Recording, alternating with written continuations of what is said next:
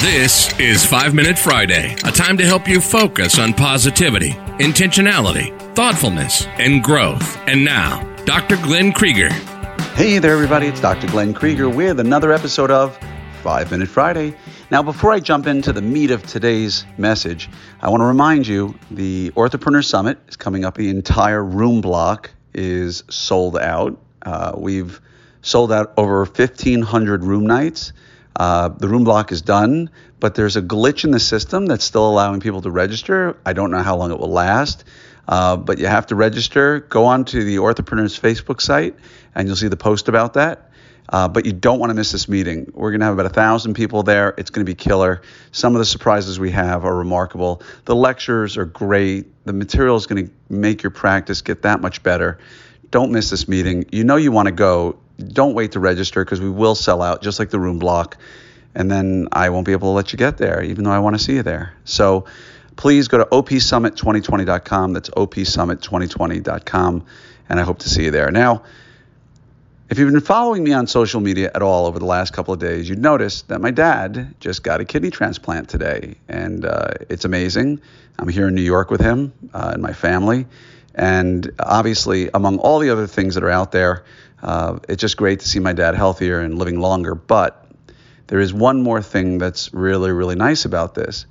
And whenever you're in a hospital or a situation where there's significant surgery, it really makes you just appreciate the relationship you have with others that much more.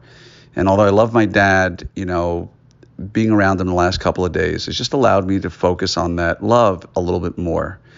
Now, I have three affirmations I say every morning, and the other two don't matter right now. We'll get to them at a later date. But one of them is to try to reach out and make a meaningful connection with somebody who I wouldn't have otherwise had a connection every day.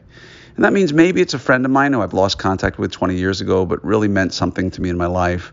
Uh, maybe it's somebody out there uh, on social media who just inspires me, and I just want to say hi and wish them well, and, and thank them for all they do with no strings attached.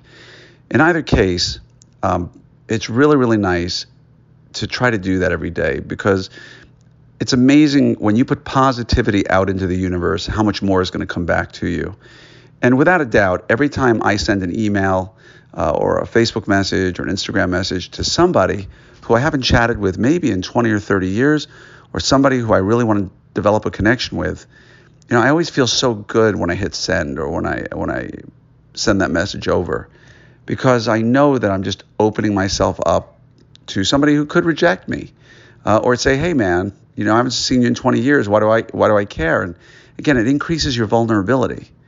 And when you send out some love and you make yourself more vulnerable uh, with no strings attached, it's amazing what it does for your soul.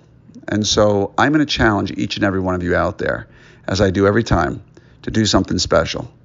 As soon as you're done listening to this, or at the first opportunity you have, I just want you to simply go on Facebook or look through your old Rolodex or you know go through your phone book on your phone but find somebody who maybe you lost touch with who you really really feel like you should get back in touch with uh, and just drop them a note and uh, and let them know that you, you know you take the blame if such a thing exists for the relationship and that you know you're sorry for not having reached out sooner but you're there now and you'd love to get back together and chat and you'll be amazed at how wonderful it feels and how much better it feels when they actually respond and tell you they can't wait to chat with you. So with that i'm going to wish you an amazing friday an amazing weekend.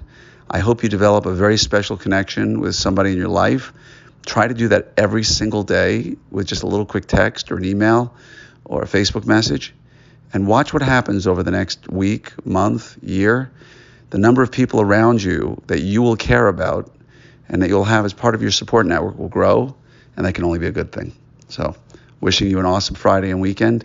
And as always, uh, looking forward to helping you in any way I can and hope to see you at the Orthopreneur Summit. Take care.